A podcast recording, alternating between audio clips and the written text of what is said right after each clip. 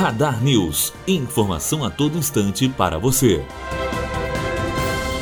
A Câmara dos Deputados pode concluir nesta semana a apreciação da proposta que permite à Petrobras transferir ou negociar em até 70% dos campos da seção onerosa do pré-sal na Bacia de Santos. A semana de atividades do plenário da Câmara está mais curta, com sessões deliberativas convocadas para hoje e amanhã em virtudes das festas de São João no Nordeste. Matheus Azevedo, aluno do primeiro ano de jornalismo, direto para a rádio Unifoa, formando para a vida.